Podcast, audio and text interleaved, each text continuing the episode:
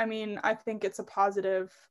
Uh, I think for our whole team as well because we have such um, such young riders and and just for everybody to have kind of like that time to work on on things more and fine tune everything. I think a lot of fine tuning things that we never really worked on um, because we it was just you know race recover race recover race recover um, there wasn't a whole lot of like other things like technique and and things that we were brushing up on. Um, it was more just like performance performance performance. So i think it's given us uh, a chance to kind of get the whole um, the whole picture. And uh, yeah I, th- I think it's been really productive for for the whole team.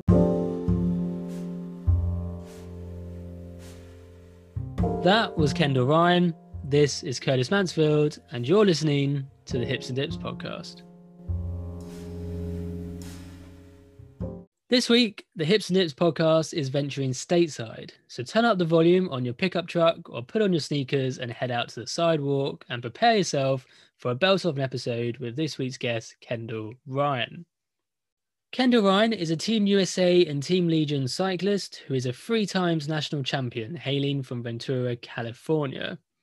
Nicknamed by the media as the Crit Queen, she is a feared sprinter amassing road titles like the Armed Forces Classic in 2019.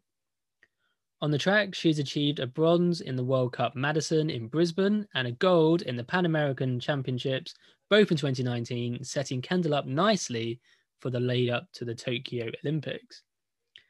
But the COVID pandemic hit the world, and there's been very little racing on the road or track since, and therefore, perhaps her dreams hang in the balance. I'm looking forward to talking to Kendall, discussing the setbacks in her career and what the future looks like. Just a reminder if you have stumbled across this podcast for the first time, head over to the Instagram page, which is at hips underscore and underscore dips with a Z for more details on Kendall and all my previous guests. And also uh, drop me a message if you wish, because I love the feedback and I'd love to have those conversations. Now, without further ado, I'm going to be transported all the way to the west coast of America through the power of technology. And so let's get Kendall on the podcast. Ladies and gentlemen, I give you Miss Kendall Ryan.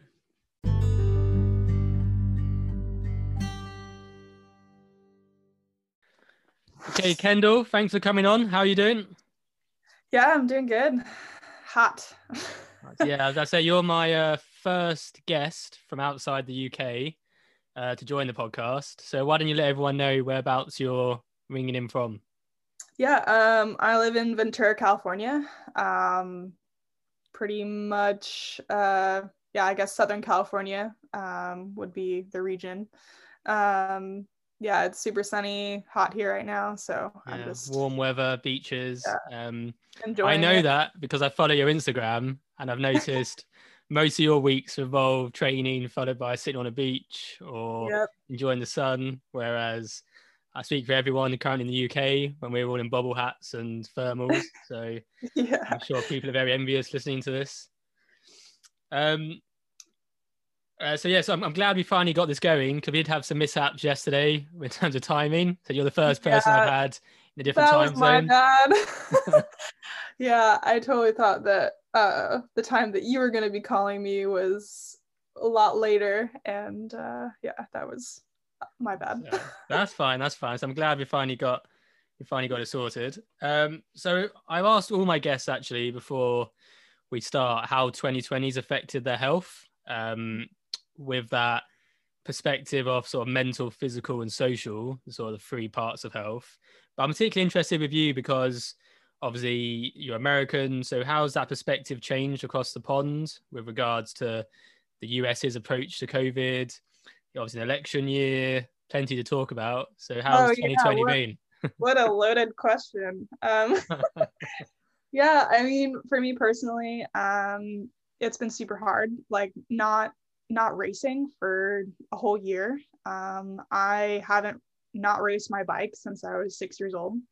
Um, so I've it's yeah it's been really really strange really um, it's been yeah a new experience for me I guess in a way. Um, so just yeah just having that obstacle to kind of get get over and and man just training all year um, instead of instead of having that outlet of like uh, you know competition and um, you know getting to have some type of you know i guess it's been it's been different like I, i've had highs and lows in racing mm. but instead of highs and lows in racing it's just been like highs and lows in training and being able to push myself and you know dealing with all the other you know crap going on in the world and all that kind of stuff so um yeah, it's it was kind of like, oh, okay, maybe we'll get to race. Oh, actually, maybe not.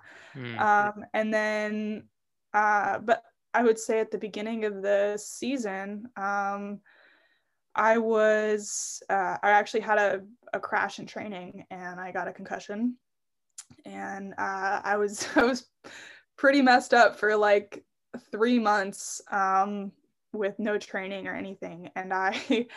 Uh, so that whole period of like oh man gonna have to get through this lockdown of covid like i was pretty out of it anyway so it didn't really feel like i was locked down or um or that like yeah that i like couldn't get through it because i, I needed the rest. Um i needed to not be doing anything. So um i feel like it wasn't as hard for me because i was just kind of like well i can't do anything anyway so i just need this is kind of like a forced recovery. yeah. um, but in the in the same breath, it was actually a blessing in disguise that the Olympics got moved to the following year because um, I don't think there was any way that I would have gotten on top of uh, my concussion in time. Um, yeah, and that you know that would have been my you know the reason for USA Cycling not to not to choose me to go probably. Yeah. Um, so yeah, I mean that kind of gave me another year to work on, um, you know, my recovery and work on things that I've, you know, been not as good at or you know could be better at in my mind, but also you know in their opinion, um, or the the tra- the coach's opinion. Um, yeah, so it's kind of given me a second chance to to get my bearings under me. Um, but yeah, it's also been really hard to do that without a lot of racing too.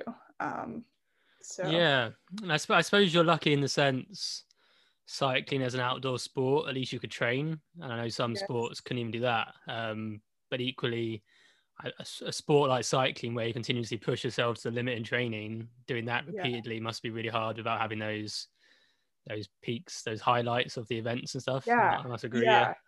It's just kind of like how hard I can push myself in my training, you know, how dig I can be um, versus like you know letting everyone else kind of pummel me in races or or yeah. whatever. And uh yeah so it's just been kind of like that inner motivation um that's been like something that I've had to really like dig for. Um and I don't think I've ever really like pushed myself into training this hard ever in my entire life. So uh, I guess I yeah learned a few things about myself you know even being in the sport for geez, like 20 years, uh, I'm still, you know, learning things about myself. So it was, yeah, I guess an interesting experience. Um, I guess I had a lot more like drive in me that I thought. Mm. Um, yeah. Yeah, no, I've heard there's a there's a famous um, adventurer sportsman over in this country called Ross Edgley, and he talks quite a lot about the idea of intrinsic and extrinsic motivation for sport. So obviously, yeah. extrinsic being you know Olympic medals or money or pre-prize money, trophies, etc. And obviously intrinsic being your own motivation to succeed, just just you know, to whether it's just improve your own fitness or just to get those miles done, just purely focused on yourself. And yeah. I think the idea of having this year said without competitions, I think a lot of athletes have found those perhaps I'm not saying this in your case, but for some people, that intrinsic motivation might have died down a little bit because you have either financial rewards or trophies or medals or publicity or whatever it is. When you take all that away, suddenly you strip it back to the bare essence of the sport, which in your case is just getting those miles done. And maybe mm. you discover something new about yourself, which I think's uh, it's interesting to hear as well, as you mentioned, there's a positive for Tokyo being delayed. because obviously a lot of athletes it's, only negativity, but some people yeah. like yourselves, extra year, the extra year experience, extra year training may have a real positive effect when it comes to the games. Yeah.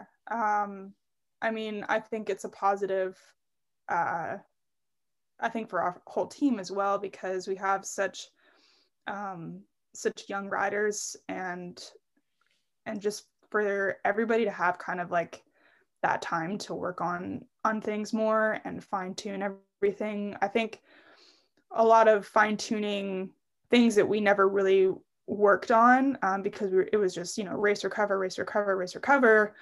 Um, there wasn't a whole lot of like other things like technique and and things that we were brushing up on. Um, it was more just like performance performance performance.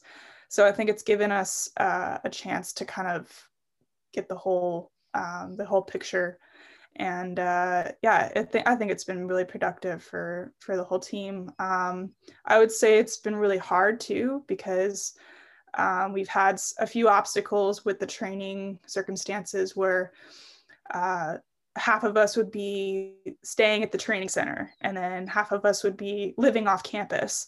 Mm. Um, and those restrictions with the Olympic Training Center uh, we couldn't train with um, the athletes that were staying off campus. So it would, it kind of split up our group where we yeah. weren't really allowed to all train together, which which kind of sucks. So um, there was a couple of my teammates that I haven't trained with all year. so, um, but yeah, I mean, we still all of us have been training our asses off. I think a lot of us are really, really fit right now and are just like chomping at the bit to test, you know, test test ourselves. Um, so it's uh, yeah. It's, yeah, I think I, I think those yeah, I think those first events back in all sports going to be really interesting because uh, particularly this year because those first events back might not be too long before the Olympics, and you might yeah. find people who finished 2019 as perhaps the best riders may well have um, either lost endurance, lost strength, lost motivation over the t- over those years. Perhaps those riders who were a long way behind might have gained stuff. So mm-hmm. you could find in all sports, particularly into an Olympic year, that um, there could be real rejiggling off the pack, and there could be people you didn't expect to win uh-huh. medals, win medals, and people you uh-huh. expected to, maybe not. So that yeah, would be uh, interesting to see. Yeah.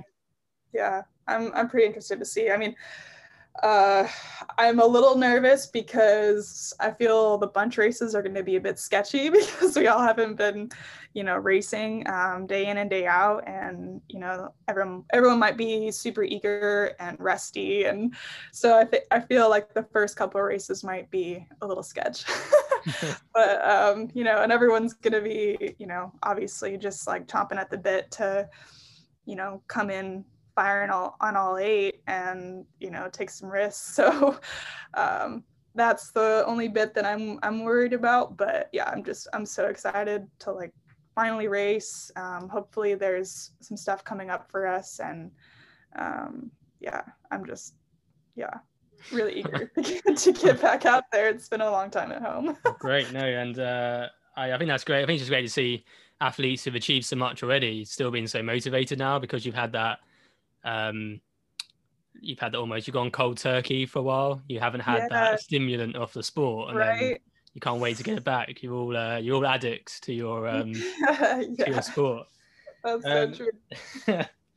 okay, so uh, moving on to the slightly more light-hearted section um, before we get into the real serious uh, training side of it.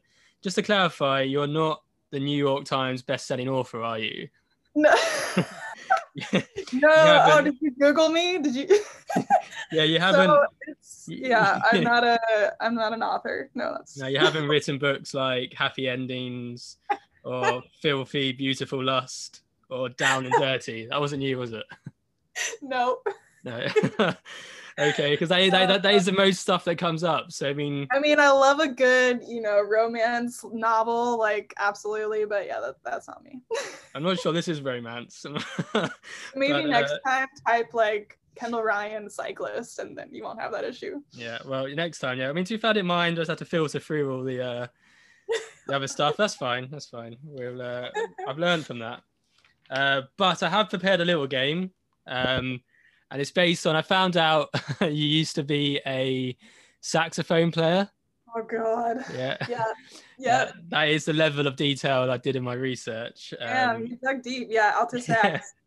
So um, we're going to play a little game called Blood on the Tracks, which is a Okay. music themed uh, little quiz. Um, and it's based around your love of music and your love of cycling. And we're going to compare that to Freddie Mercury's love of music and cycling, which is, I assume, what he meant by the song "I Want to Ride My Bicycle." Um, Uh-huh. I imagine. I, must- I assume he's talking about a literal bicycle. I wouldn't know any different. Um, and before anyone who's listening is concerned by Kendall's knowledge on Queen, I did prep her for this by telling her this song would come up. So she isn't necessarily, she might well be, but I don't think she's a super fan um, Uh. of Queen. But so for this game, uh, the the song Queen features 10 lines um, which have contrasting points. So, for example, uh, Freddie Mercury sings, You say black, I say white. Right. Okay. So, for this quiz, I want you, I'm going to read out the first half of the line and I want you to tell me the final word. Okay. Okay. so, I'll give you the first one actually. So, there's only nine left. So, next one, uh, you say bark, I say, Bye. yeah. you say rolls, I say, Royce. Royce, yeah. Uh, you're not cheating, are you? No, I'm just you're doing them out of order. you say Lord, I say I have no idea. that Lord one. That one was Christ. Christ. Oh, Uh, I want to ride my. bicycle. No, that was bike actually. That one. Oh, bike. Yeah. I want to ride my. Bicycle. That one was bicycle. Yeah, that was bicycle. uh, uh, you say John, I say Wayne. yeah. Uh, for Vietnam or your American history, or well, your history, I suppose. We call it American history. God. Uh, you're out of time. The answer's the answer's Watergate. oh, Watergate. Oh. Yeah. Oh yeah, Watergate. I didn't know that lyric. Uh, you say smile. I say I have no idea. cheese. Cheese. cheese. Yeah.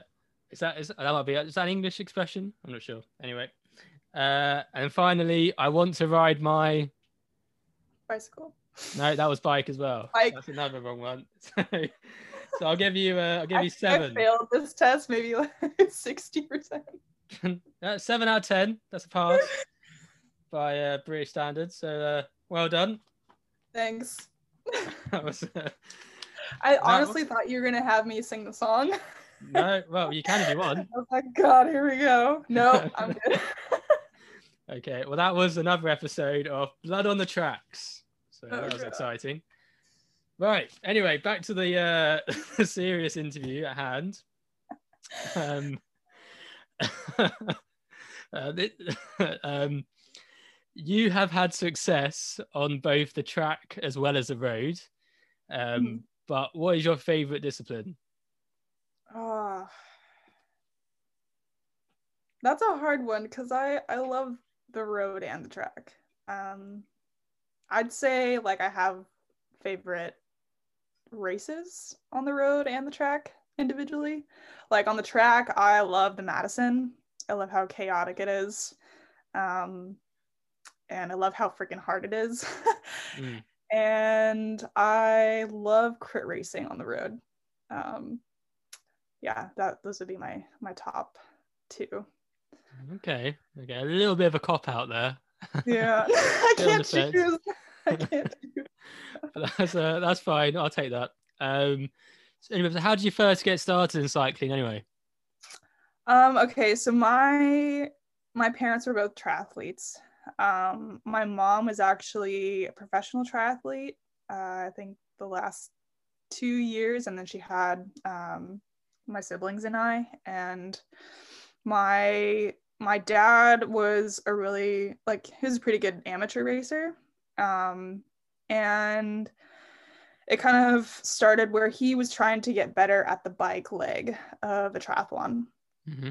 And so he's like, okay, we're gonna we're gonna head on over to some crit races, um, some road races, and check it out. And we we would just come and watch, um, you know, take the truck and go watch. And um, I think as soon as I turned uh, nine, um, oh, and uh, sorry, I'm jumping ahead of myself, but we had um, we had this BMX track by our house and we would just ride around um, on the BMX track and, and I'd just be chasing my brother around and all that. Um, mm-hmm. So I started doing that when I was six, but um, so I, I never really, uh, I never really like got into cycling until I was about nine, but I did little little mini kid triathlons um, called Iron Kids. Uh, mm-hmm. And so I did that since I was six. And um, I uh, so anyways, jumping back to the other story, my my dad um, he had us do the little kitty races um, at this one criterium, and I just remember like just loving it. And like I got a medal and I got like a little swag bag full of goodies and all these things. And I was like this is so cool. I love this. And uh, we just kept going to these little kitty races with him. And then it just kind of turned into like a family thing. And um, i would say like i just started doing it for fun and because my whole family did it and then um, turned out i was actually like really good um, at cycling and i i started winning like state championships and all kinds of stuff and um, so my dad threw us into pretty much every genre of cycling you can think of, except for downhill. He refused to buy me a downhill bike. He was like, "No, you're too crazy. You're, I'm not gonna buy you a downhill bike. Like you'll hurt yourself." Um, and yeah, so I just uh, that's pretty much why I I think of myself as a really good bike handler because when I was young, my dad um, had me in pretty much every genre and um, yeah so uh, just from then on, it just turned in turned from a, a family thing to um, a huge passion. And uh, I started getting opportunities to go race in Europe when I was 15. Um, oh wow! And yeah, since then I yeah I've been racing in Europe every year. So except for this year, no racing whatsoever. Um, so yeah, as you can see, it's it's been pretty weird for me to to not be racing my bike um, and just riding just training, um, just pushing myself. So, yeah. Hmm. Um, I suppose. I mean, I don't want to bring his name up this early. oh, the big, the big um, controversial figure, but pre Lance Armstrong, um, obviously. Yeah. Uh, American cycling was a lot less than it is now. That sport really took off following his career. But even now, is is Europe still the pinnacle for any cyclist to come and race over here? Yep. So by, by here, I, I mean Europe, not England. Europe. Yeah. yeah. So I mean, I would say, um, especially for for female cyclists, um, going over and racing in Europe, uh, you know, at the world tour level, that's that's pretty much um, the cream of the crop for for women cyclists. Um, mm-hmm. I would say since Lance's, uh, you know, downfall, um, t- cycling in America uh, has been struggling a bit. Um, teams have been struggling, you know, races going away, big big races going away. I mean, I mean, we used to have the Tour of California, Philly, all these big races in America, and they've all gone away. Um, you know, I think a lot of people have uh, not been throwing money at USA Cycling um, because it's uh, because of that era. Yeah. Um, so I mean, it's damaged it a little bit, and I mean, i am hoping that we can, you know, bring more attention back to cycling in, in the U.S. and um, and grow it back here. Um, and you know, I think that's why I, well, I guess to lead into another subject is, is why I um, joined Legion. and because they want to see the sport grow, they want to see the sport change for the better, um, get more people involved. And I think their mission of growing cycling in the US and starting with criterium racing is an amazing way to get Americans into into cycling because you know Americans love a good party. They love a good a good time. They love a good experience. Um, and I feel like the only way cycling could give that to them is you know by shutting down a downtown area a college town whatever and you know having a criterium and it's like a block party um, mm. you know and people can have a beer yell at some people going around corners at 30 40 miles an hour you know and just have a great time and see see what's going on multiple you know multiple laps in a row not you know for an hour hour and a half rather than like okay the race is going by once in a road race and you see them and then you don't see them again for another three hours so i think i think crit racing is you know a really good way to do that. And um, so i also crits being one of my big passions and one of my big loves of cycling um, i just thought it was a perfect fit. I felt like um, you know i needed a i needed a change from racing at the world tour level. And i wanted to see um, you know racing in my country grow. Um, yeah. so well there's one thing um, us brits are envious of when it comes to american sport it's the tailgate um, and uh, people eating vast amounts of meat and drinking lots of beer outside yeah. of sporting venue. So yeah, it's a perfect setup. If you could have a race around a tailgate, absolutely, like it'd be the perfect, uh, the perfect mix. Um, yeah. One other thing, I mean, actually, hey, hey, you know what? I think honestly, I think crit racing should be recognized at the world level. I think it should be, you know, they've got freaking Zwift Racing World Championships. Like, why not have Criterium World Championships? Like, that's how big I want to see it grow. Um, well, why know, don't you just for for the listeners? Obviously, I'm an expert, but for the listeners, yeah. just explain uh, what crit racing is. Oh, okay. So a criterium is is a circuit, um, basically, I would say like what a mile long, um, or you know a little shorter, a little longer, around there. Um, you race on this circuit for uh, for the women, it's usually about an hour. For the men, it's usually about like an hour and a half to two hours. Um, and you know they they throw out uh, crowd preems, they throw out prizes uh, that you race for. So they ring the bell next lap. You know, you go through the line first, you get uh, whatever, 200 bucks. Um, and basically they, they average your lap times and then they'll give you 10 laps to go. Um, and then whoever crosses the line first wins, obviously. Um, and these races are just, they're a lot about strategy um, because the racing is so quick, so fast paced. Um, and it's not like a long, drawn out road race where you have all this time to just kind of like sit and motor along. Um, it's a lot more quick and fast pace and uh, a lot more intense. Um, so I would I would compare crit racing to the closest thing you're going to get to like track racing, um, like a points race or um, you know scratch race. Pretty much pretty much a scratch race, but longer. Yeah. Okay. I see. Um, yeah, and obviously uh, that's in contrast to what we have in Europe and so around the world, which is these long tours. So mm. like Tour de France, we're talking about multiple days. As you said, you cycle past once, and we've had we've had it. Obviously, the tour the Tour de France has gone through England several times, mm-hmm. and I've witnessed it. And it is just a blur of like hundred cyclists whiz yeah. past you. Then, you, I then mean, done. That's the end. it's a really awesome, you know, 30 seconds of like this pack of you know 150 riders whizzing by you but um yeah i mean it's it's so short and you're like oh, okay that was cool. All right what do we do now? You know?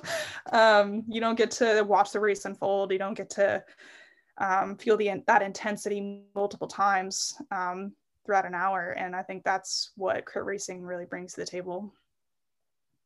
Yeah no um I agree. I you mentioned the obviously how cycling's gone downhill slightly, so the post Armstrong era, and annoyingly while you were talking, I was trying to find the actual figure because it's something incredible. I remember reading watching a documentary about it before, and I couldn't find it annoyingly, so I'm gonna have to make it up. I'm gonna have to slander, but it was something silly like when he went for his first tour, uh, when the 90s, um, he the, the value of the American cycling market in total was something like a million dollars, like the whole market, something silly. It was like basically nothing.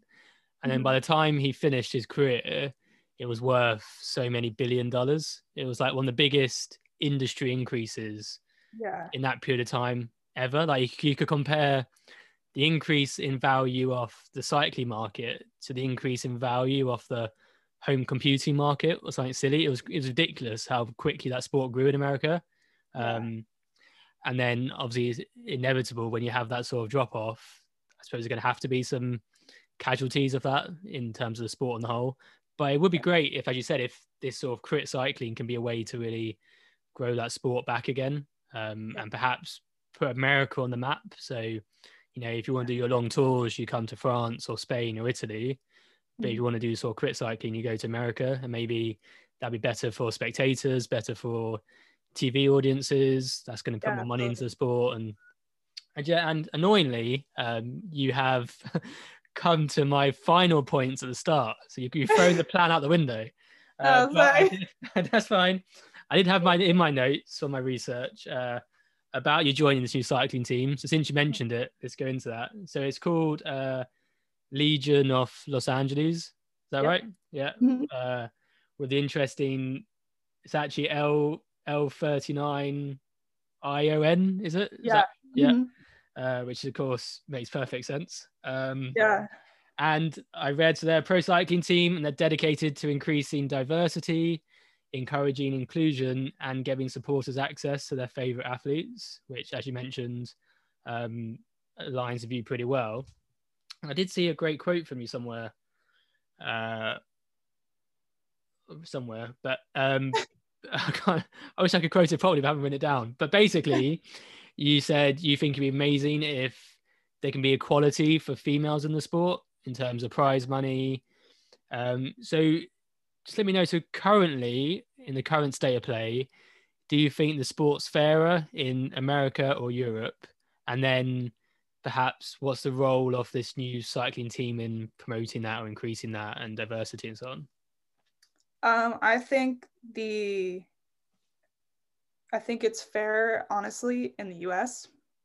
Um, I think the races are a lot bigger in Europe, but cyclists still don't see, women cyclists still don't see that compensation. Um, in you know prize money from races uh, you know in their salaries. Um, you know essentially we're doing the same races as, as the men at the world tour level. Um, and you know i always i always joke like if i was a, a male sprinter with the palomars um, that i have you know maybe i'd be a millionaire by now. Um, and just to have you know I'm still living at home and, mm. you know, living paycheck to paycheck, just fighting for a dream. And, you know, it's like, I, I would, I would love to be living on my own. I would love to be, uh, you know, just having a little piece of like something that's mine. Um, but I can't even do that with the salary that I make. So it's, it's really, it's really hard. It's, a, it's still a struggle for, for women cyclists in the sport. Um, so yeah, I mean that's that's a huge motivator for me to to try to be part of this mission of growing um, growing sport, fighting for equality. You know, it's um, I think it's a great mission statement of the team, and I'm like I'm I'm just super happy to be a part of it, and uh, yeah, be given a chance to you know um, I feel I'm probably you know coming at the the end of my career so like i want to i want to give back and i want to yeah. contribute as much as i can um, to see that the the sport is is uh, better um, once i once i leave it and mm. you know, it's it, it's hard. It's hard to to see like the sport, uh, especially for developing young athletes, um, not as uh, it's not as there's not as much support. There's not as much uh, foundation for them. Like a perfect example, I would say for me when I was when I was 15, I started racing in Europe and was part of this whole program of, um, you know, with Coryn Rivera, Katie Antonneau, um, you know, some great American cyclists in my era. And, you know, we had this opportunity of going and racing in Europe and doing these big stage races, doing all these things, uh, living in Italy for three months before Junior World Championships, um, you know, and like now American uh, juniors have to pay to be part of the national team. Um, so that's that's the big difference in funding um, from when Lance was still in the sport, and yeah. you know he wasn't seen as this you know this corrupt bad guy. Um, he brought a lot of money into the sport, and you know he actually really did a lot of good things for American cycling and giving us funding and all of that which I think a lot of people forget about, is is he made the sport huge here. Um, and since you know he's been kind of banned from it, it's like there's no funding, there's nothing left really, um, and no one wants to be a part of it. So that's why, like, I think I'm you know somewhat like passionate about getting on a mission um, with Legion about like no, there's good things about this sport. There's positive things about this sport, and um, yeah, and just share that passion with other people and try to grow it again. Well, yeah, I think that summed up really well in your own words, which I have now found, uh, which is joining Legion is a big deal to me. My goals are to encourage desire and participation of women in the sport of cycling, share my knowledge with the up and coming, and win every race we show up to. Um, which, yes, that, that puts that very succinctly into a nice point. But on that note, uh, you've you've tempted me with the with the the fishing rod, but the Lance Armstrong thing. But um, so how I'm interested actually. How is he uh, viewed now from in, inside the sport? Because I can tell you the view from here in Europe. Um, he's he's one of those pantomime villains in Lance Armstrong. I mean, there's a lot of people who have reason to dislike him, perhaps, or dislike what he did. But there's also a lot of people who don't really know what he did. They just know off him as he's just that classic bad guy. And yeah. I've researched quite a lot in the past with um with stuff at uni, and my view's always been he was a product of quite a corrupt system, um, but equally he he made it perhaps he, he made it more corrupt, so he could have done more to make it less corrupt and so on. But ultimately, his legacy has left a massive tarnish on American cycling and global cycling. I think the whole sport has taken a massive financial hit because yeah. it's seen now as like you must know yourself as a as an as a cyclist yourself. You must understand that a lot of people may look at you or your teammates and go, "Oh, I'm sure they're all cheating," or "Oh, there's there's always that question mark over your your performances," because cycling probably always will, or at least until there's been a long period of no no corruption that there's always a question mark over people like you, and that must be quite hard for you to take. So, what is your view on Lance Armstrong from inside the sport, and how does that differ perhaps to the general public? Um, you know, it's. I feel like oh, this is a huge loaded question, you know, but whatever. Um, I dropped an absolute bombshell. Yeah, sorry, I didn't prepare you for that. I'm just throwing it in. Answer this, Kendall Ryan. Um, yeah, I mean, I'm no expert on on that era of cycling. I just, you know, I know that, um, you know, in that in that era, everybody was doing something. You know, that was kind of like, yeah, just like the dirty time, I guess. Um, but yeah, I mean, I, I don't have an answer for you really. Um, but yeah, it is it is hard because it I have you know I have friends that that have no idea really what I do um, uh, as an athlete, like no concept, you know. But the one thing that they always bring up is like, oh, do people dope still? Like, uh, have you ever tested positive? And I'm like, wow like that's that's what people think you know that's what, what that's what they think about the sport and it's oh, yeah. like it's pretty upsetting that you know they don't uh that that's like the first thing that they think of um yeah no so, it is it is terrible and it's um it's completely unfair obviously because you're innocent until proven guilty so everyone should be given that assumption that you're clean and mm-hmm. you shouldn't have to defend yourself unless you've got something to defend yourself from but I remember very famously looking back at interviews of Lance Armstrong back in the day, he um he was always very keen to point out this is the most heavily tested sport in the world. um, it's impossible to dope and not get caught. And obviously, the whole time he was doping. So it's, yeah. uh, it, but yeah, I agree. It must be so hard to be in a sport where you're always under that microscope. And, yeah. And, and, and also, I think, like in your case, traditionally, there's been less big cases involving women as well. So a lot of the bigger names who've been doped often have been males, but obviously the sport gets treated as a whole. So whether you're a BMXer, a road cyclist, a track cyclist, a man, a woman, um, from America, from Europe, whatever, you're all under the same unfortunate tarnish to the same brush, as we say in this country. yeah. So that must be really um, hard. But anyway, I'm going to move on there because I feel like I've bombarded you with Lance Armstrong. Like I'll be no, honest with you, no, I can show you the paper right here. There's a there's no mention of Lance Armstrong. That was completely unprovoked. That's not on the paper.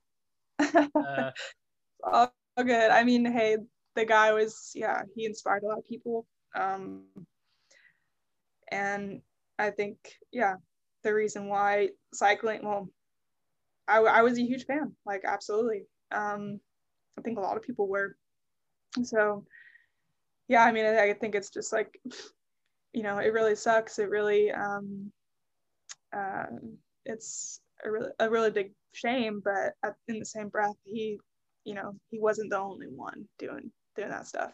So oh no exactly. um, and the yeah, bigger the bigger the they are the harder they fall as they say. So yeah um okay uh but so one one final point before we we wind back to the original plan for the um the interview is uh, yeah which i think you, you alluded to that already actually but if you look at the sport 10 years ago, so when you were just starting off as a professional, do you think the sport has continued to clean up its act in that time? Do you think the sport's perhaps in a better position now than it was, let's say, when you started, but perhaps also the era before you as well? Do you think it's going the right direction? Uh, uh, as far as uh, just in, in, yeah, so in terms of um, sort of controversy, any sort of you know the doping and drug use? Oh, um, you know, I I can only speak from my experience, and yeah, I mean, I I'm on the USADA whereabouts. Um, I get tested pretty much every time I go to the training center. Um, they get me multiple times at a competition, in competition. Um, so from my experience, it's you know, I can only speak from that, right? Um, yeah. I don't know what other people are doing, but um, you know, it's it's uh, I think it's pretty good um, as far as uh, American cycling goes. Uh, they test us a lot. Um, God, I think they've got they've got a last time they tested me, I peed in a cup, they took blood, and they had some other thing that took blood. Um, so they're pretty thorough in every time they yeah. um, they test us. So yeah, it's um, I think it's better, more thorough. I think they're doing a really good job of keeping the sport clean, keeping people in check. Um, so yeah, I'm I'm happy to do it, and uh, yeah, I think everybody um, that you know is in the testing pool is happy to do it. So um, yeah, I, I think God, I think some some euro got got popped the other day. Um, I can't remember her name, but yeah, that was that was a shame to see that. Um, yeah, not really sure what I can't remember what it was for, but um, yeah, I I don't think it's as um, prominent in in women's cycling uh, as it you know probably is in men's cycling, but yeah, there's there's still those people out there that you know they're just trying everything they can um, and they get desperate and you know that's the that's the choice they chose to make and you know you definitely deserve to be punished for it. So. Well, yeah, no, that, that's good, and um, it's good to hear that you all really, you, you. I think, I think, if, imagine if I was in your position, I'd agree with you that it's worth putting up with the inconvenience of the urine samples and blood tests if it keeps the sport oh, yeah. clean overall. Yeah. Um, oh man, I get woken up at like butt crack of dawn, like six in the morning to pee in a cup. It freaking sucks. But hey, you know, if if uh you know if I do it, everyone else is having to do it. That's fair.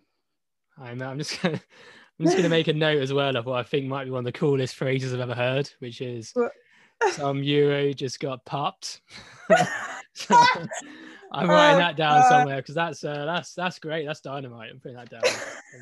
uh, there's some Cali lingo for you.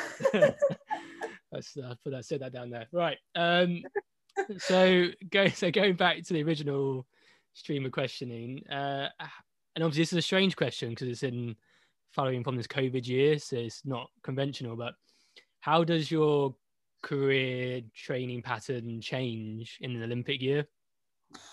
Oh, um, man, I would say, sorry, that was my email. Um, I would say, uh, man, so I'm trying to go for the Olympics on the track.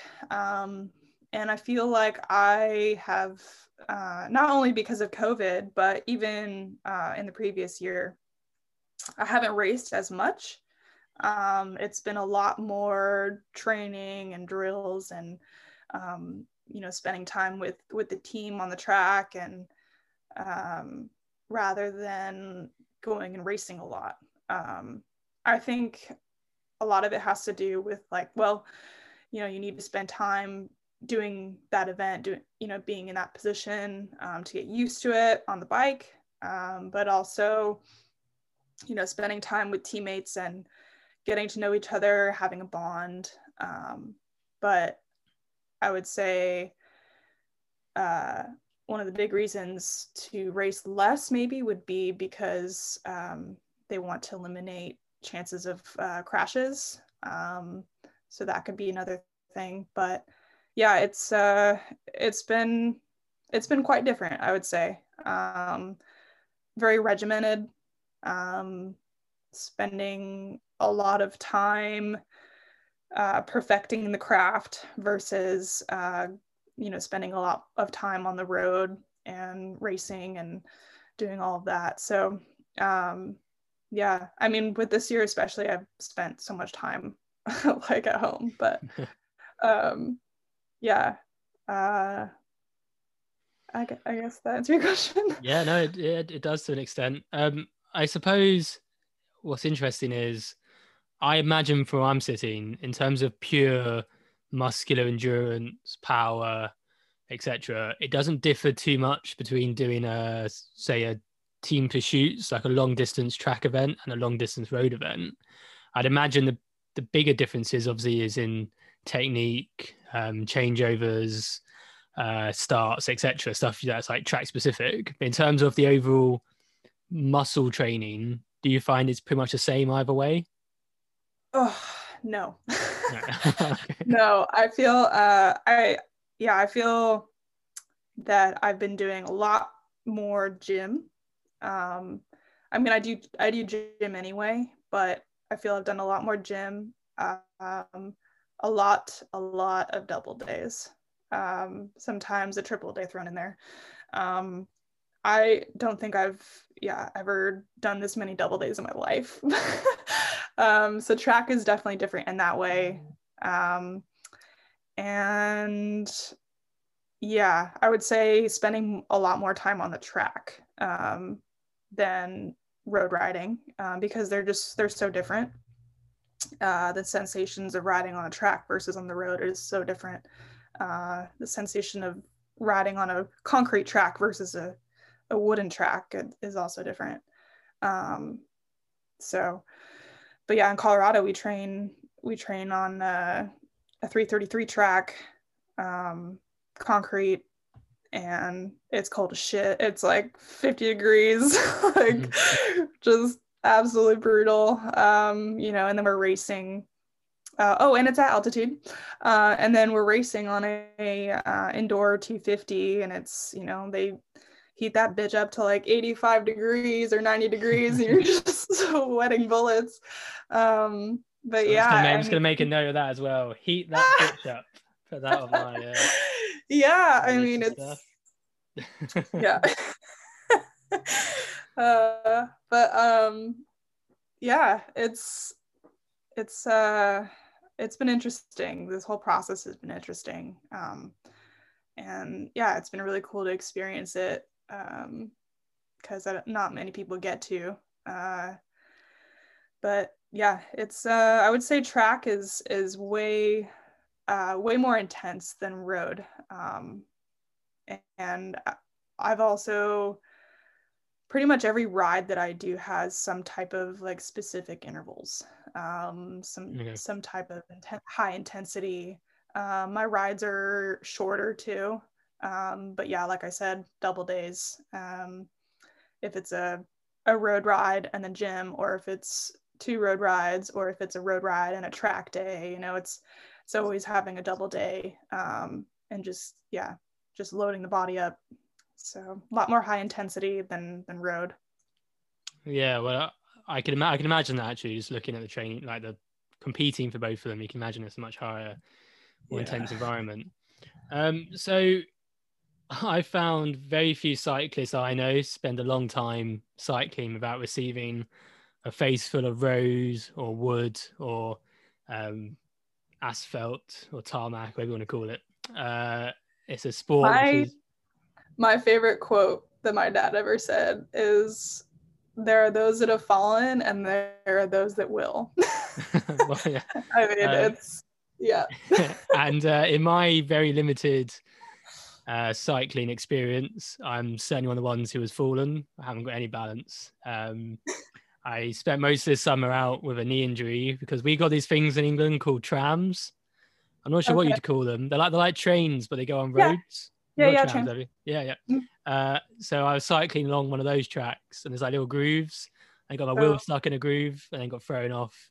Oh, And I was you wearing just, little, like little hit those at like a 90 degree angle so you don't eat shit. Yeah, yeah, I worked that one out now. Um, I didn't know that at the time, so I was I was wearing the old clip-on Oh shoes, or cleats, Ouch. whatever you want to call them, and I was uh, flung off the bike, twisted my knee, so I spent about twelve weeks out with that. Oh, Uh, that was fine, and I remember also thinking back to being a being a kid, and I did a little bit of track cycling um, for like one summer holiday experience, um, and I did team pursuit, and I was uh, leading the the group, the group of four around the track, and I was told to slow down, so I slowed down, obviously too abruptly, and my three teammates were sent sprawling across the track.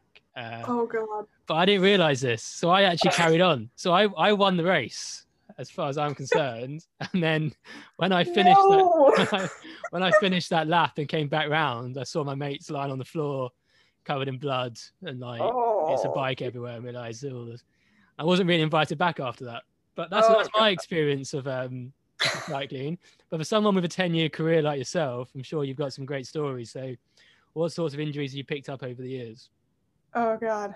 Um jeez. Uh, so um well, my wor I would say my worst uh broken bone injury was um racing in San Luis, Argentina.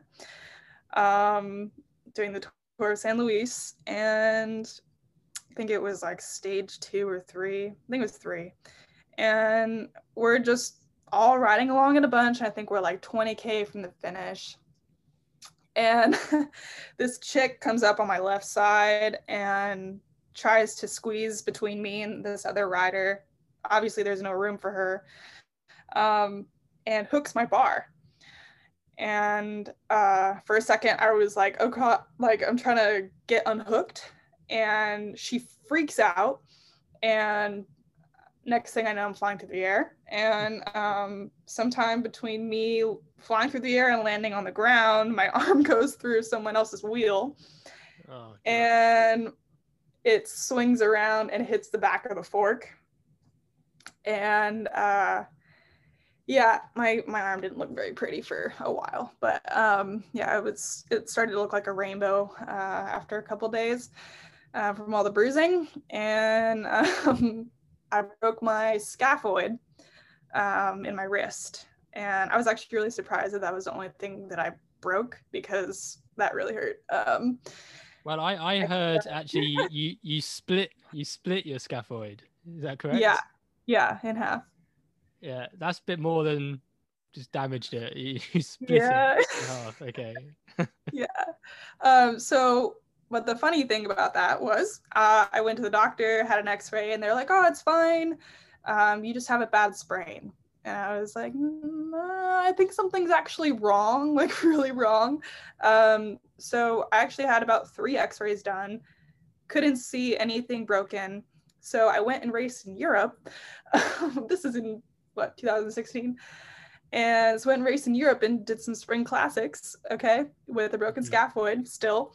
And um, did did like I would say four or five races, and then um, I couldn't hang on the bars. Like I couldn't, I couldn't hold the bars anymore. Like I had no grip strength. Um, couldn't finish a race, and I was just like, "What is wrong with me?" Like it was just a bad sprain.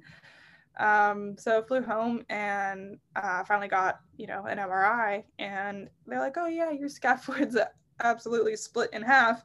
Um, it looks like it was it was a like uh like part like it was broken partially and then because mm. I raced the spring classics it cracked all the way through okay um, so, it's, it's your fault yeah so it's my fault that it went broke all the way in half um so yeah that was that was a super painful experience and uh yeah it took a long time to heal um i think it was like uh, eight weeks or something after surgery so um yeah, that was probably my worst one. All the others were concussions, which are also really bad. Don't don't hit your head, kids. Always wear a helmet. um, yeah, but wow, uh, uh, lovely. Uh, so, uh, lovely.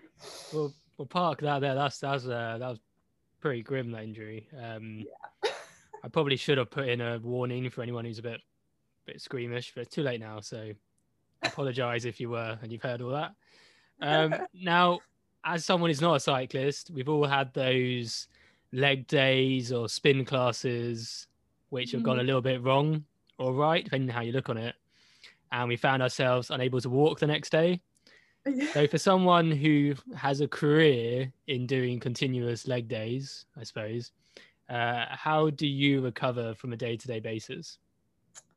Um, so I try to get massage pretty regularly. Uh, it's been kind of hard with COVID, um, but uh, you know you can always do self massage. Um, you can always get one of those like Hyperice Theragun things. Um, you can uh, get NormaTecs, um, foam rolling. I do a lot of foam rolling. Um, I also use a lacrosse ball for my glutes. Um, what else? Uh, I've got a bunch of little contraptions over here um, for my back. so yeah, there's a lot of like uh, self therapy things that you can do. Um, but yeah, I mean, I guess it's just doing all of that regularly and not um, not slacking on it. Like just just as hard as you train, you need to recover because you know if you're gonna try to get the most out of your body day in and day out, you you can't half-ass the recovery. Um, I think that's one thing that people tend to neglect is um, routinely taking care of themselves. You know, not just like one day a week. Um, you know, after every ex- exercise you do, you should do something um, to kind of flush your legs. Yeah. Uh, so yeah, I guess that's that's one one thing one tip I would give. Is that something that's intensified over your career? So you've learned yes. from mistakes. Yeah, because because with all the training, I mean, like I I can get an overuse injury just because I'm not taking care of myself. Um, and you know that's kind of what I've suffered with this year. I had um, a bit of sciatica in my left leg, um, and I think I'm over that spell now. but uh, yeah, it's it's it's been hard to like keep on top of it, and it was just like I just routinely needed to take care of myself. You know, I'm getting older. I'm 28. I'm an old woman now. You know, I'm not an 18 year old that can just bounce back. You know, day after day, and um, you know, just throttle myself. I can't do that anymore. And you know, I got to take care of myself. So. Yeah, and yeah. I see you do a few slightly more alternative uh, therapies as well. So I've noticed dry oh, yeah. needling. So what is what does that yeah, entail? I tried I tried dry needling. Um, did it a couple times at the training center uh, because I was looking for like an immediate relief, um, more mm-hmm. so like pain relief uh, for my leg with the sciatica. And um, yeah, I I felt like the pain relief immediately went away. Um, I don't know that I would do it very often. Um, it's more of kind of like um, a one and done thing. but I do chiropractor a lot as well. Um, I really like the chiropractor. Uh, and yeah, that's about it. Okay, so uh, yeah, plenty of stuff there I think for people to look into. Um, yeah, particularly in terms of recovery. And I agree. I mean, that's, that's something I've learned. Probably wasted a good five, ten years of my younger life not doing stretching properly, not doing rolling, um, and then I perhaps went a bit too far the other way. So I was rolling, rolling became my social life. So I was rolling for hours every night, which is a bit sad. Um, if anyone gave me any sort of Zoom call, I'd probably be rolling in the background. Um, so probably a bit too far, but but yeah, yeah no, I think it's so important to, to look after. And I said to prepare for each session because if not, you're just wasting half the work you put into a session if you don't recover properly. What was the point in doing yeah. it? Sorry. Um, okay, so so, so obviously now we're looking ahead of the Olympics for 2021. Uh, obviously, there's no guarantees you're going to be there yet because you not haven't had your place confirmed. But yeah. um, what are your realistic aims for this season? Um, so we have a few uh, Nations Cups coming up. Um, so we have a camp um, next month, and basically it's it's like uh, interviewing for a job. Um, you know, kind of just showing our stuff, showing our worth of uh, you know who's ready, um, and yeah, um, they're gonna choose what squad gets to do the Nations Cups, um, what races they get to do at the Nations Cups. Um, so yeah, I'm hoping for some opportunity. I'm getting nervous talking about it. Um, uh, some opportunities to do the Madison um, and, you know, maybe a spot here and there for team pursuit. Um, but yeah, that's, that's a goal. Um, and then hopefully racing goes in the US, please, Corona. um, and yeah, I can get some races in with Legion, um, some crit races. And, um, uh, and then besides that, um, yeah, just make the team. Our announcement is going to happen in June for who makes the Olympic squad. Um, so yeah, I'm really hoping that I make it. Um, so yeah, that's that's what I have to work towards. And then, you know, if I don't make it, it'll just be full gas uh, racing with Legion. Um, you know, helping develop riders, uh, you know sharing knowledge with them experiences and um, you know trying to put a hit squad together for for some races. And uh, you know and if i do make it then olympics will be priority. And i imagine um, it'll just be full gas uh, camps and whatnot into the olympics. Okay yeah i mean that's, that's interesting because we had obviously british cycling's had a lot of success. If you look at the last uh, three Olympics in a row when we pretty much dominated medal tables. Um, and the one thing that's always been the case thing with British cycling, from from my point of view, outside of the sport, is they seem to be quite settled teams. So when you look at, say, you mentioned like Team Pursuit, uh, you had Laura Trott, Joanna Rowsell, and so on. So these people were like dead set to be in that team for months, years before, almost. Yeah. Um, but so I suppose let's just assume for this moment that you do make the team. Um, is that strange to be going in with, with that sort of you're, you're sort of almost thrown into the Olympics a little bit, or is that something you're quite used to? Just just picking up, and or does it does it matter who you're in the team with, or is that quite important to have those relationships? Obviously, Madison's an individual sport, but with the team pursuit side, no, Madison's Madison's a partner race. Um, oh well, yeah, sorry, yeah, that's yeah, even more important. Yeah. Um, but yeah, I mean, team pursuit. Um, you know, we were the reigning world champions. I mean, I'm not, but four of our girls are. Yeah. So, um, you know, we've pretty much uh, got our hit squad. But yeah, as as far as Madison goes, um, yeah, it's it's really about what riders on the squad complement each other the best um, for that race. And you know, it may not be the two strongest riders. Um, it's just the two riders that work the best together. Okay. Um, so, and uh, yeah, so we'll see kind of what happens, who they decide on. And I guess I'm, I'm guessing these Nations Cups coming up are kind of like um, still going to be the deciding factors of who, who makes the Olympic team because um, we've gone with different combinations of riders for pretty much every World Cup in the Madison. Um, so I think they're still trying to figure out who would be the best pair um, for those races.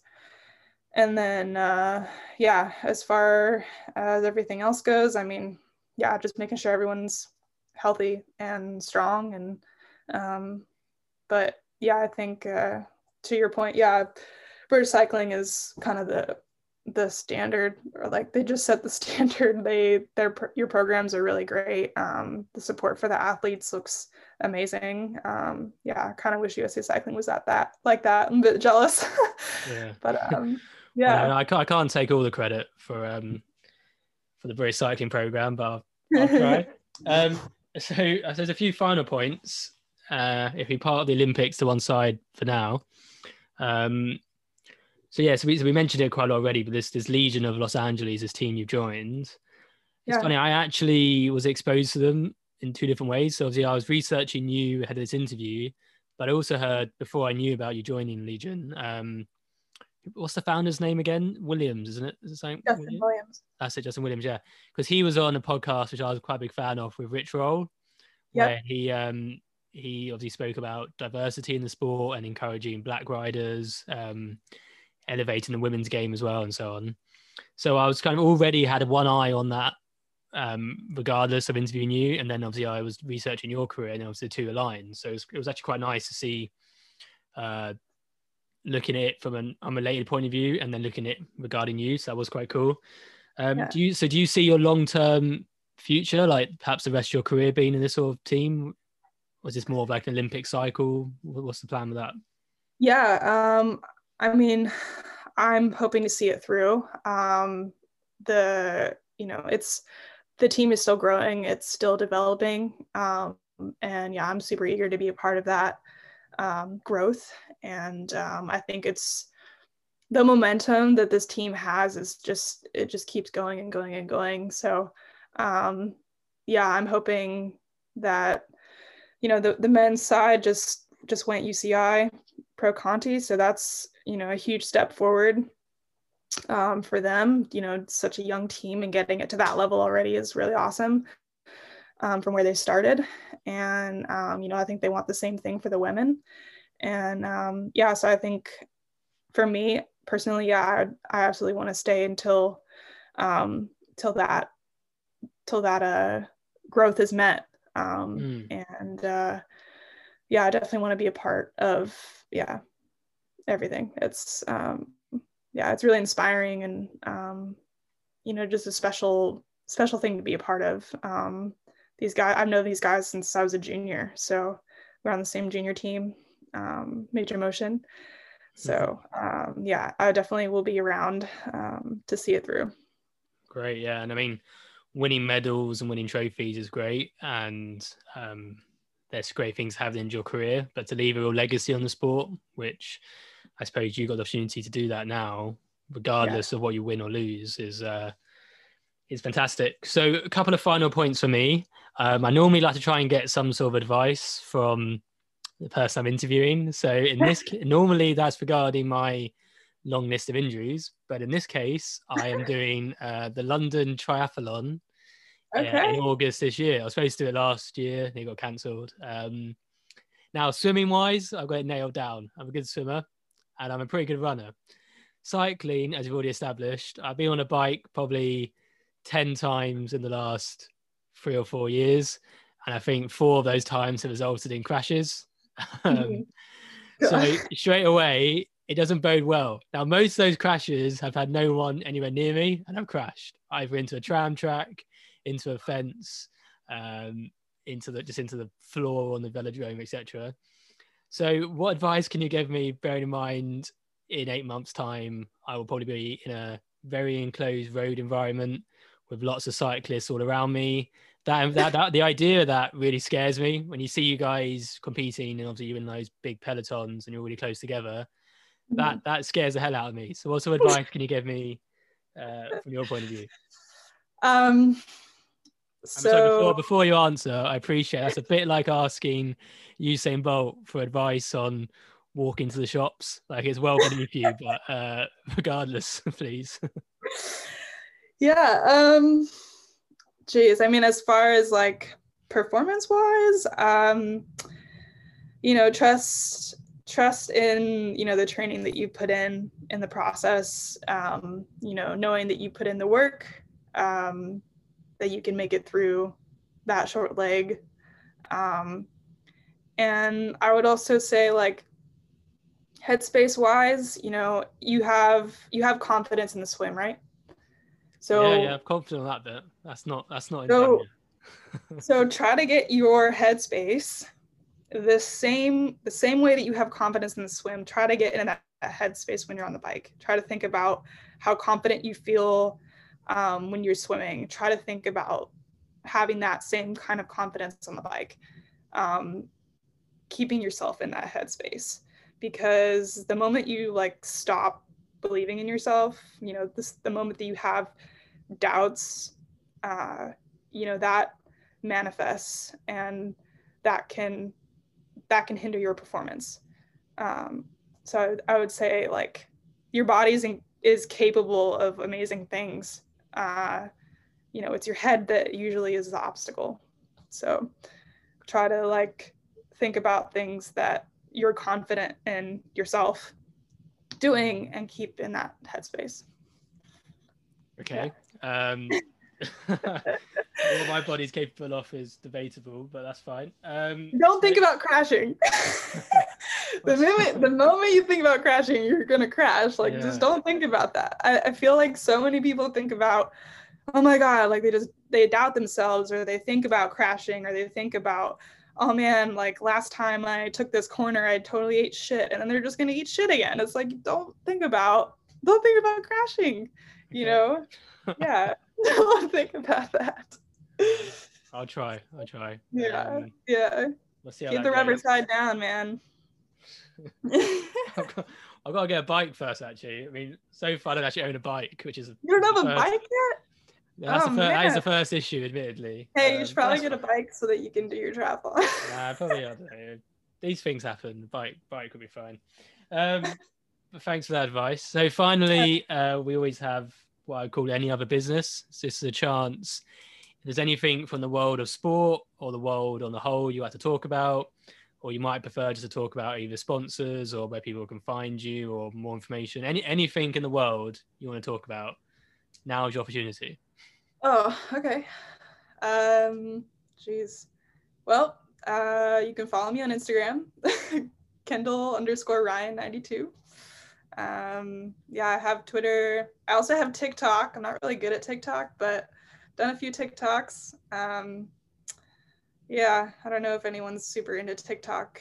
Uh, but Tik TikTok's a new thing. I'm I'm a little bit Yeah. concerned because for long term I've been saying to my parents, "Our Facebook is so old fashioned. No one's on Facebook anymore. Everyone's on I- I, don't Instagram, use my Facebook. Instagram, Instagram, and Twitter. That's where it's at. Yeah. And now I'm concerned. So there's going to be kids calling me like old fashioned because I'm still on Instagram, and I'm really concerned because I never thought I'd get to that point when I'm now Yeah. part of the older generation. But I think it's come, and it's come for me at 25, which is a real concern. so uh, I am personally quite scared of TikTok, and I haven't yet subscribed to it. Yeah, I feel like I'm gonna have to at some point. I'm not good at it. I know that there's like trends and stuff that you have, you know, that you're that people do, and I I, I don't 100% get it yet, but I'm learning. Um, you know, I'm just an old lady now, I guess, so I just have to learn a new learn a new trick. Um, but yeah, TikTok's uh, yeah, it's interesting for sure. There's a lot of stuff on there. And uh, A lot of guys without shirts on. That's what I've noticed. there? Oh, that's- there you go. Uh, I know there's um there's a challenge over here in the UK. Uh, something sort of like like piss your pants challenge. Have you, have you tried- Has this made it to US yet? Where it's people like wetting themselves oh my Um, god. on uh, on camera. Uh, I haven't witnessed this yet. This is what's on, on news channels are reporting, which is a concern. Um, Yeah. But yeah, I think that also scares me. I don't think I'm ready for TikTok. I think I'm too, I'm too young or I'm too old. I'm one of them, but I'm definitely not ready for, for the TikTok. Uh, anyway, so, so, so that's your and Instagram. Uh, whereabouts can people find more stuff about your cycling team and your road to, to Olympics? yeah um yeah follow follow legion on instagram. Um uh you know follow justin williams follow cory williams. Um uh the whole team is is plastered all over these pages. Um but yeah uh i don't know i don't know. Like uh they're so oh they also have um legion has a youtube channel um Nice. lots of lots of uh videos of crit races um bike handling skills descending all kinds of cool stuff um yeah cory and justin are really good at that stuff um but yeah hopefully i'll get a hopefully i get a gopro soon and i can just post all the crazy shit i do too Nice. um yeah so Well, I look forward to that. Um, so all that leaves me to say is just thanks for joining me. Um, I Yeah. really hope we do get to see you in that Team USA uniform in the summer. Um, if you do, I promise I'll be supporting you, not the uh, the British athletes ahead of you or, or around you, or maybe even behind you. But um, but yeah, it's all the best for that, and uh, and hopefully it all goes well. thank you so much yeah really really had a good time uh, having a chat so Great. take care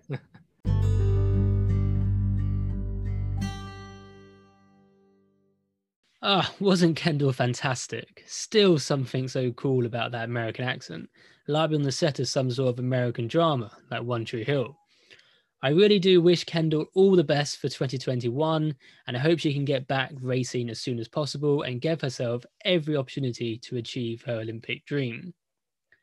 I had agreed to go and see Kendall perform live in March at the Geraint Thomas Velodrome in Newport, but unfortunately, with every passing day, my confidence is dwindling that an indoor sporting event with crowds will be a reality within the next month. When I finally do get myself a bike, however, I will certainly be contacting Kendall again for advice on how to use it. There's been a special focus this week on mental health in UK schools, and thus I think it's a crucial time to mention mental health once again on the podcast. We start every episode here by discussing the guest's uh, health in all its components, so physical, social, and mental. And I think a big part of mental health is developing connections.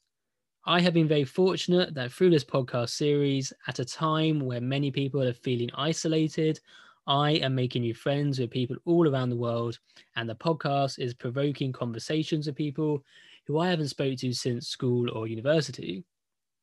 Everyone listening can make an extra effort, however, just to contact a friend or a family, maybe just drop them a text or send a funny meme or share an Instagram post.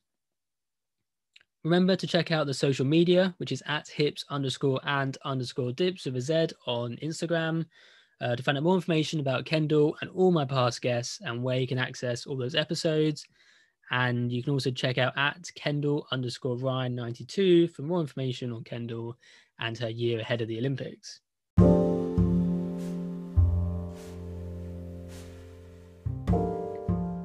So remember to stay cool, stay rad, stay classy, and most importantly, stay safe.